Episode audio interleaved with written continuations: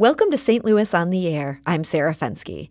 In recent years, 30% of Missouri youth in foster care or group homes have been estimated to be on psychotropic drugs. That's nearly twice the national average.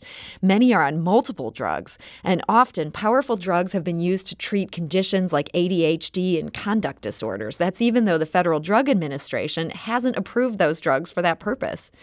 Two years ago, a class action lawsuit aimed to change the way Missouri medicates foster kids. And the settlement agreement in that lawsuit recently became final. And yeah, that's going to mean big changes. So joining me to talk about that is John Ammann. He recently retired. Up until a few months ago, he directed the legal clinics at St. Louis University School of Law. And in that role, he took the lead as a lawyer on this case. So, John Ammann, thank you for coming out of retirement to join us today. Thanks for having me. And we're also joined by Dr. Katie Plax. She's the Division Chief of Adolescent Medicine in the Department of Pediatrics at the Washington University School of Medicine. Dr. Plax, welcome to the show. Thank you. Now, Dr. Plax, I understand you're very familiar with the problems faced by Missouri kids in foster care. Um, why is that? What, what role do you have that brings you in mm-hmm. contact mm-hmm. with them? So, thanks for talking about this very important issue. It's really important, especially for these kids whose voices don't often get heard. Um, so, the way I'm involved is that I'm the medical director for a program we started at a youth center that I run called The Spot. Um, we run a program for young people in foster care, which is called Coach. Um, uh, and basically, that program has been in existence since 2011. Um, we've served now close to 700 young people in foster care. Um, we provide a medical home and comprehensive services to young people between the ages of 13 to 17 when they come into foster care in St. Louis City and County. And we continue to provide those services until they turn 25, which is the age that people age out of our youth center. So, give us an overview. What did you see in terms of the use of psychotropic drugs and mm-hmm. this population of kids you were dealing with? Yeah. So, I think it's really important to keep in mind um, about the devastating impact of trauma on young people's lives. So, coming into the foster care system is an automatic trauma um, because you're being removed from your family. Um, the other way that we know is that you know kids don't come into foster care lightly. So generally, they've experienced significant abuse or neglect. When you start adding these traumas up, people respond um, in all kinds of ways. Um, they may act out, they may withdraw, they may appear depressed. Um, any of those things are possible. And we see all of that and the young people that we see. The other thing that we know is that um, trauma is devastating to our bodies. So it actually manifests in our bodies, and we know from long term longitudinal studies that have been done that trauma impacts people's uh, health and well being over the course of a lifetime. So you can see increased heart disease, diabetes, um, you know, high hypercholesterolemia. You can see obviously mental health, substance use, um, sexual health, reproductive health. Really, there isn't a, a system in our bodies that are not impacted by trauma. And so in pediatrics, we've recognized this, and the American Academy of Pediatrics describes that children and youth in foster care are the most needy population in pediatrics, even greater than kids who face homelessness. Mm. And so what you're seeing is that the devastating impact of trauma on health. And then, of course, it also affects how we behave. If um, young people don't experience love and caring and belonging and nurturing, that has very significant effects over the course of a lifetime. And unfortunately, for many young people in foster care, we see these devastating effects every day. Now, when I'm hearing that as a layperson, I'm thinking, okay, well, these are probably kids who need psychiatric medication. This is going to be what's going to help them with mm-hmm. these problems. But it's not that simple. It is not that simple. So, um, you know, the evidence base for trauma treatment is um, a therapy called trauma focused cognitive behavioral therapy. Um, that is a method of therapy that um, really helps people. I would, the way I describe it is it helps people change the channels of their thinking. So, um, you may be on the channel of negative thoughts and anxiety, and cognitive behavioral therapy helps you to change the channel to a more positive one. Um, imagine the Hallmark channel for extremes here. Um, so, but that's really the purpose of cognitive behavioral therapy. Um, there are other treatment modalities that are helpful to trauma as well. So, um, EMDR, there are um, DBT. These are all names of therapies that have an evidence base. Mm-hmm. Um, the other thing that I think is important is the lawsuit is not saying that psychiatric care and treatment is not important to the overall health and well being of kids. Um, what the lawsuit is really about is multiple psychotropic drugs, the age at which these drugs are prescribed, the long term effects of these drugs without monitoring care and treatment. So, there are many young people in foster care that need treatment for depression, need treatment for anxiety. Um, need treatment even for more serious mental health issues. Um, but, you know, typically we try to manage these treatments if medication is needed with one drug. you know, maybe two drugs. Um, you know, so if they have, you know, for example, um, ADHD and depression, right, that may take two different medications. But, you know, what the lawsuit was really highlighting was, you know, there were very young children on multiple drugs that were not approved for the use in that age group. There were multiple drugs being prescribed over the course of time without any kind of care and monitoring. And that the drugs in these combinations were having serious effects on kids in their lives and how they were able to carry out their lives at school, at home, you know, for young people that are uh, youth age, you know, in employment, right? And so they were feeling poorly, and the medical follow up care and treatment was not being offered in ways that was organized in a quality fashion to meet their needs. John Ammann, the lawsuit had a, a, phrase in there that I thought was just very telling. It alleged that these drugs were being used as, quote, chemical straitjackets. Tell me what you meant by that. Well, um, I can't take credit for the entire lawsuit. We had great partners with uh, Children's Rights out of New York, the National Center for Youth Law out of Oakland, Oakland California, and the law firm of Morgan Lewis based in Chicago. Um, that phrase, Sarah, related to our uh, perception and reporting by many kids in foster care that they were being kept quiet, they were being kept uh, placid with medications so they didn't cause a problem. And what people came to us and said, foster parents and teachers and others that said, we've got these violent behaviors, we have these disruptive ha- behaviors at home, at school, we have to do something now. And the kind of therapies that Dr. Plax is talking about, those take time, they take patience, and people want a quick answer.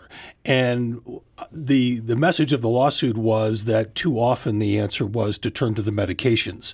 Too many, too early, too often and and just too too much of a prescription, as Dr. Plax said, and, and, a lot of drugs that were off label, not prescribed for that use. So that's what we were talking about. That the medications were being used to literally restrain kids from misbehaving when other methods had not even been tried yet.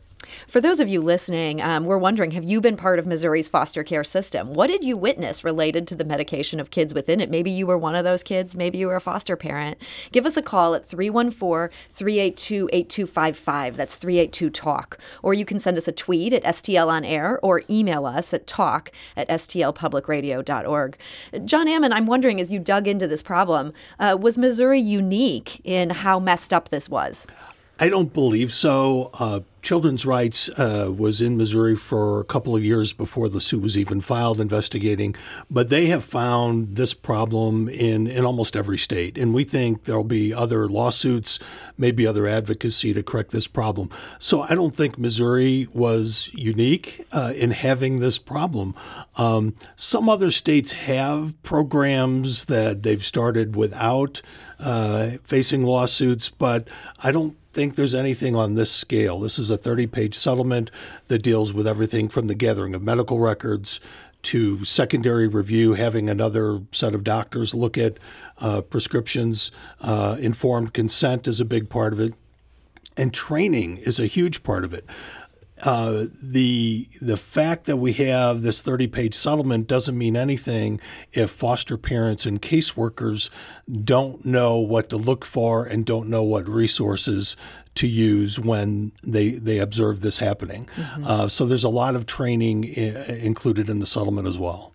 Um, now, the lawsuit, it, it, talked about how these medications weren't just something that was temporarily being used, that some of these impacts are lifelong. Dr. Plax, uh, give mm-hmm. us an example of that.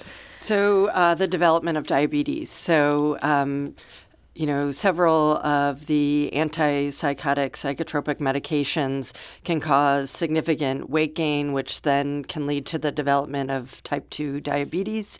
Um, you know, that's a serious, lifelong, multi system problem um, that also is quite frankly, you know, not easy to manage. You know, so you're talking about a disease that involves, you know, changing your diet, changing your exercise, medications, ongoing medical management and treatment. You know, so it, it's not something that just goes away. Mm-hmm. Um, this is a, you know, lifelong change to a young person's life that um, is a potential side effect from a medication if kids are not monitored. Um, and so I think that's the other thing about this is that, you know, with ongoing monitoring, these drugs can be used safely if prescribed in a way that is consistent with quality standards. Um, but they can't uh, be prescribed without monitoring. Sir, I would add to that after the lawsuit was filed, we heard from hundreds of people, and really it broke down into two categories. One was uh, natural parents who said, My child was taken away during a period of stress, and I got my child back after two years, and they were messed up. Mm-hmm. They were failing in school when they were doing well before. Uh, some people said, I don't recognize my own daughter, my own son, mm-hmm. because of the medications. The other group we heard from, were people in their mid 20s, a lot of them, who said, Thank you for doing this. I was in foster care almost my entire life, and I am having problems now, still can't hold a job, can't find housing. I struggle with substance abuse. And these people will tell you they blame the medication they received when they were eight, ten years old. Mm-hmm that, as Dr. Plaxa said, it changes the brain. It, it, changes the way you think and it changes things permanently. And we heard heartbreaking stories from people in their 20s uh, who say, This shouldn't have happened. I didn't, I, I didn't want these medications. I didn't need these medications. A lot of them will tell you that. And it's affected my life forever. I actually want to go to the phone lines. We've got Rose calling from St. Louis, um, and I think she wants to um, to jump into this conversation. Rose, hi, you're on St. Louis on the air. Hi, thanks for taking my call. I am calling. I worked with children who were in the foster care system first as a foster care case manager in St. Louis City, and then later as a special education teacher. And one of the things that I saw as I was actually in these uh, these appointments at the psychiatrist, getting um, getting kids medication and trying to get them the support that they needed. Um, and then as a teacher, trying to help my coworkers understand what these kids were going through is how that over medication was really a part of how it was a systemic breakdown of how people were trying to help kids fit in where they were too traumatized mm-hmm. to be able to really function. Rose, thank you for that. I see Dr. Plax nodding. It mm-hmm. sounds like th- this experience fits with with what you've observed. Yeah, I mean, I um, I'm currently the parent of two teenage sons, um, and obviously, most of my involvement in the foster care world has been with teenagers. It is not easy to parent teenagers, even in the best of circumstances. And then um, you're talking about young people who have experienced such significant trauma. And I think Rose's perspective from both a case manager as well as the teacher perspective just highlights that this is really difficult. And these kids may require special services that come in the form of therapy and support and long term involvement in their lives. And um, that will never have a quick fix um, because uh, it takes time to heal trauma. Sarah, I would just add to that that one of the major aspects of the lawsuit is the creation of a new entity in the state of Missouri, and it's going to be run out of the University of Missouri at Columbia, and it's already up and running. It's called the Center for Excellence, um, and we and it also has the heading of statewide clinical consultant. These are psychiatrists at the University of Missouri who have formed a panel now that will review cases where kids are prescribed these psychotropic medications in certain cases. For example, if a child three years of age or under is prescribed one of these, there'll be an automatic review to say, is this appropriate or not? If kids are given three or more of the drugs at any given time, there'll be an automatic review. So the Department of Social Services, who negotiated this agreement with us, to their credit, that's one of the major permanent aspects of this moving forward where foster parents can call the children themselves, teenagers who say this is a problem, they can contact that agency, that, that new entity. And, and other people who deal with kids in foster care now have a resource of professional psychiatrists who can be reached by phone to say, are these medications appropriate or not? Okay. We want to thank Rose for that call. Uh, we're talking to John Ammann of St. Louis University Law School's legal clinics and Dr. Katie Plax of Washington University School of Medicine. We need to take a quick break. We'll be back shortly to continue this conversation. This is St. Louis on the Air on St. Louis Public Radio, 90.7 KWMU. Welcome back to our conversation. We're talking about the settlement in a class action lawsuit against the Missouri Department of Social Services. It has to do with the over medication and improper medication of kids in Missouri's foster care system. We're talking to John Ammann, who was until recently the director of legal clinics at St. Louis University's Law School, and Dr. Katie Plax, who is a pediatrician at Washington University School of Medicine. We also have a third guest with us today, and that is Chris Dadant. She was one of the lead plaintiffs in the lawsuit that that was filed against the Missouri Department of Social Services. And Chris, I understand that you're you got involved with this system. You're retired from the Columbia schools. You got involved as a CASA, that's a court-appointed special advocate. You're there to advocate for a foster child who's there in the court system. What made you decide to get involved with that program? Well, my daughter and son-in-law um, became foster parents started about six years ago, and I just saw that there was a need and they had talked about CASA volunteers. They're, the kids that they had didn't have one, and only about a quarter of the kids in foster care get a CASA volunteer.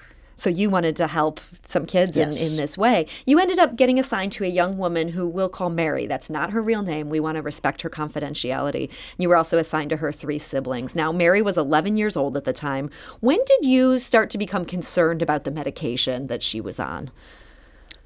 Um, I was probably just about four or five months into working with her. And what were you observing that gave you concern? Um, there was a period of time where they put her on a new medication, and she had been doing really pretty well. I mean, I'm not saying her behavior was excellent, but she was doing better. And they put her on a new medication, and within two weeks, she was getting in fights sometimes daily, sometimes more than daily. Um, and I thought that it might have to do with the with the addition of this of this drug. And what happened when you tried to raise these concerns through the, the proper channels? Um, I, I tried to contact the facility where she was at. She's she was in a residential facility, and um, I really couldn't get anyone to talk to talk to me. They decided that it was just her behavior, and she was going through a rough time, and um, I call. I finally ended up calling the psychiatrist's office to say to ask him if he knew that her behavior had increased and was causing problems, and the woman that the nurse that I talked to said that he didn't have any record of of that in her files. And so that was very concerning to me. And you also ended up raising concerns about her shaking. What what kind of response did you get to that? Again, they said that I was the only one that saw the the shaking and they said she needs to eat more frequently and I you know that if she eats she doesn't shake and so i took a meal to her and um, you know she still was shaking afterwards they they just didn't really listen at D- all. Dr. Plax, the lawsuit says that Mary, this young woman, was on something called Seroquel, and that's for people with bipolar disorder, even though she hadn't been diagnosed mm-hmm. as bipolar. What kind of impact could that have on a child to be put on that kind of medication? Well, I, I think you're hearing, right? So, um, you know, and uh, I think the other thing that's really important about what you're saying is that a lot of psychiatric care and treatment requires careful, close observation by people around the child. Um, in order to give the treating professional feedback about how things are going. Um, because, unlike a lot of other diseases, we don't have a specific test to run and say, is the behavior better or worse? You know, we really require subjective observations from people close to the child on a regular basis to inform the care and treatment. And um, this is, I think, another very important part of the lawsuit when it comes to consent for medications, as well as when it comes to medication changes, in that um, people who are the legal guardians of the child need to be present, hear the risks and benefits of the medication, as well as the possible side effects, so that they're really informed about what to look for, um, what changes they can expect to see, what are the behaviors the medication is targeting, and then give feedback about whether it's working. The other thing I want to put a huge thanks in to the settlement team is the whole notion of youth assent. So, um, this means that a young person actually has to be given that same information and has to say, okay, I, am willing to try this treatment. Um, and that's really important for young people because then they also have a say. They're a about, bit empowered. Exactly, exactly. About like whether they're going to take the medicine or not, what they can expect from the medication, and be fully informed about their care and treatment. It's funny, Sarah, that you know, teenage kids uh, don't like school very much. Uh, to be stereotypical about it, but I can't tell you how many of the kids in foster care we talked to uh, with regard to this case who said, I don't want to fall asleep in school anymore. Hmm. I want to be awake in school. I want to learn. And these medications are making me fall asleep every day in school. And of course, it's a problem for the teachers and other people at the school because they think the person's not getting enough sleep or they're goofing off or whatever. But these kids, they, they don't want to be falling asleep. They want to do their work and they want to be awake. And the medications very often interfere with that. Chris, was Mary, the, the young foster child that, that you were trying to help, was she troubled by what was happening to her physically and how this was affecting her? To, to a certain degree, but you know, being 11 and 12 years old, um, she didn't have, she wasn't really attuned to her own body. Mm-hmm. Now, I understand you ended up developing a, a, really good rapport with Mary, and, and she looked forward to your visits, but then you got involved in this lawsuit. Tell us what happened after that. We, um, we, before the lawsuit, we went out for lunch. I would take her shopping. We would have long visits. I observed her at school. Um, but after the lawsuit, I was restricted to two hours um, every two weeks and um, two phone calls at 15 minutes each. And and on what grounds did they explain to you? Um, hey, we're going to cut you back to this. They really didn't. Um, I wasn't allowed to talk about the lawsuit at all, or about anything health related.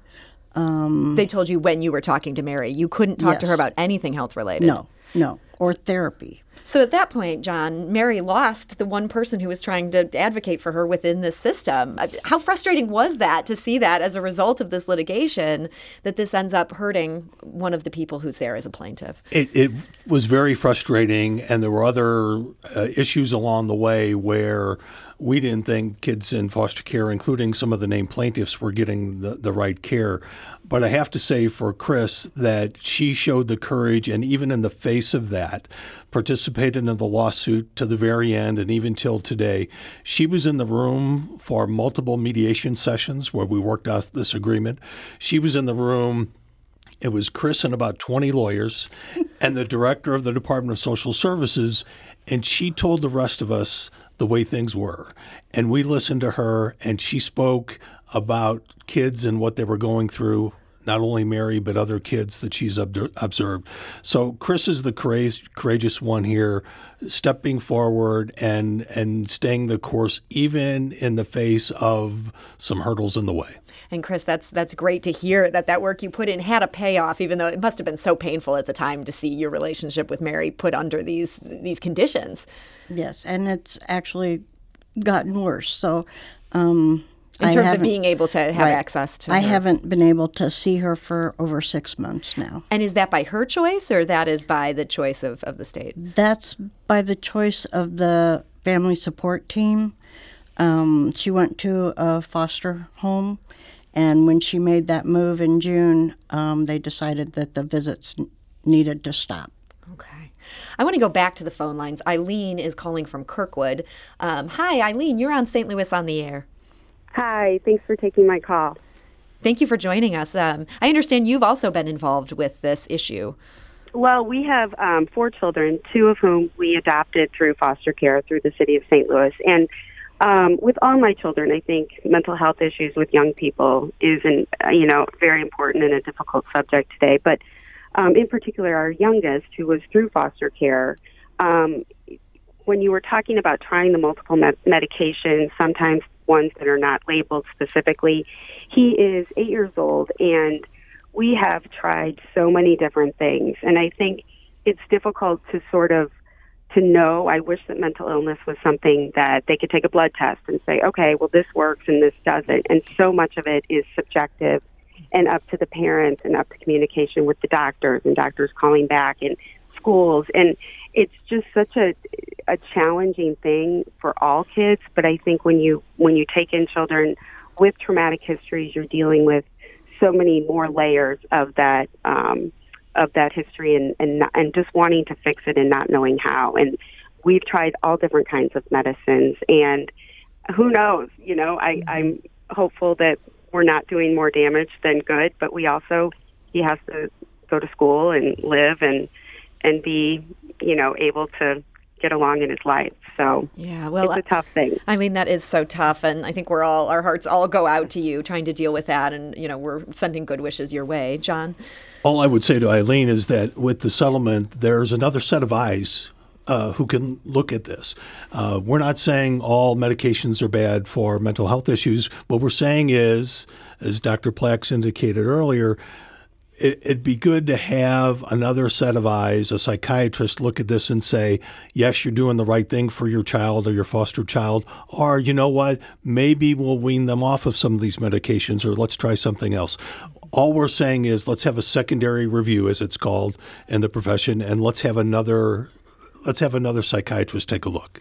John, in this settlement, you are talking about a lot of changes and they sound great. I find myself wondering what kind of financial commitment does this require on the part of Missouri, and what are we going to do to make sure that they don't um, fall short in terms of what's been promised here? Well, that's interesting. Long term, we think there's an argument that says this will save money for the state of Missouri, fewer prescriptions for very expensive medications. Um, there's no dollar amount in the settlement. The state has made certain commitments. For example, they have at least 12 people right now gathering medical records, um, and they've instituted this Center for Excellence. But here's the, the issue, Sarah, and Dr. Plax knows this well. Caseworkers in Missouri are grossly underpaid. We're near the bottom of the 50 states.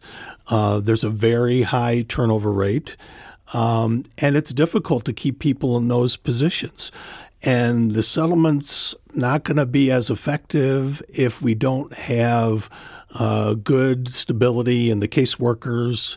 Let's pay them more. Let's hire more of them. I think everybody agrees we need more caseworkers and people with training, and the settlement does call for that training. So there are there are issues, and um, you know, we can't force people to apply for jobs as caseworkers.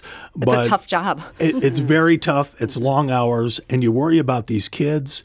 And so that there there are issues with the implementation, and uh, what we've given is a roadmap for Missouri and hopefully for other states to follow. But implementation is something we're going to watch. And the and the federal judge, Judge Laughrey in Kansas City, who graciously approved this settlement, will have oversight of this settlement for a while. So you can go back to her if people fall out of compliance. We can. Dr. Plax. Um, one of the other things uh, that I'm very grateful for in the settlement is uh, data validator um, so uh, in the settlement, there's Exhibit B for anybody who's nerdy like me and likes to read the documents. Um, and in that document is actually set criteria for outcomes in order for the state to work its way out of the settlement agreement. And um, those outcomes include kind of monitoring of the medications, monitoring of health conditions, you know, forms and exams happening um, in uh, times that have been shown to lead to quality care. And you have an outside data validator making sure those things are happening. So I feel like this is set up for accountability and partnership. Um, these jobs are hard. This work is hard. Working with children and youth in foster care is a tough job. Um, and we need really good people who love and care about kids to do it. And my hope is with the settlement that we can actually all be working together for the best interests of kids to make a difference in their lives so that the trajectory can be from trauma to resilience. We just have time for one more quick question. This came in by email. I thought it was worth asking you about, John. Um, Tom writes Should the physicians who misprescribed psychotropic drugs for these kids be disciplined by the state, including possibly losing their medical license? Have any of the physicians been disciplined? And if none have been disciplined, why is that so? Do you want to speak to that? Well, I'm not aware of anybody disciplined for for this particular issue, and as Dr. Plax has indicated, this is a very subjective area. Now, having said that, if somebody believes that there is medical malpractice that's occurred, um, definitely consult with a lawyer and and review the case. So. Um, Maybe go to the SLU Legal Clinic. Uh, uh, You're retired. You could, I'm, I'm we'd, kidding. We'd, we'd, probably refer you to somebody else. But um, so that's really a separate issue. And, and I will say, uh, in defense of the doctors, it's a complicated area, and and it it's something that there's not an easy answer for or a blood test for, as we said. But but here's the the benefit of this: we hope the settlement will help produce better medical records. You've got family practitioners and others who are prescribing medications with virtually no medical records, or you did up for a while. Think about this, Sarah. You're a foster mom. The state drops off a child on Friday night, a two year old, and you take the two year old to your pediatrician the next week to have them checked out. And the doctor says, Has this child had their immunizations? And the foster mom says, uh, How would I know? And the pediatrician says, What medications are they on? And the foster mom says, uh, how would I know? So, up till now, there has been only spotty medical records and that sort of thing. So, the, the collection of electronic medical records that are accessible by foster parents, That's by huge. caseworkers, should help this issue of the doctors having all the information they need to do the prescription. Well, John Ammann of St. Louis University School of Law Legal Clinics, thank you so much for joining us today. Thank you. And Dr. Katie Plax of Washington University School of Medicine, thank you for being here. Thank you. And Chris Dunt, thank you so much for joining us. Thank you. This is St. Louis on the Air on St. Louis Public Radio, 90.7 KWMU.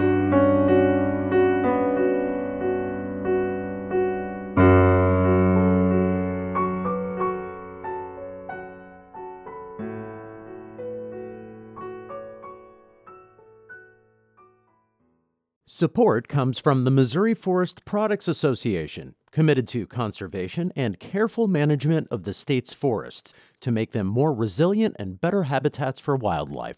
ChooseWood.com.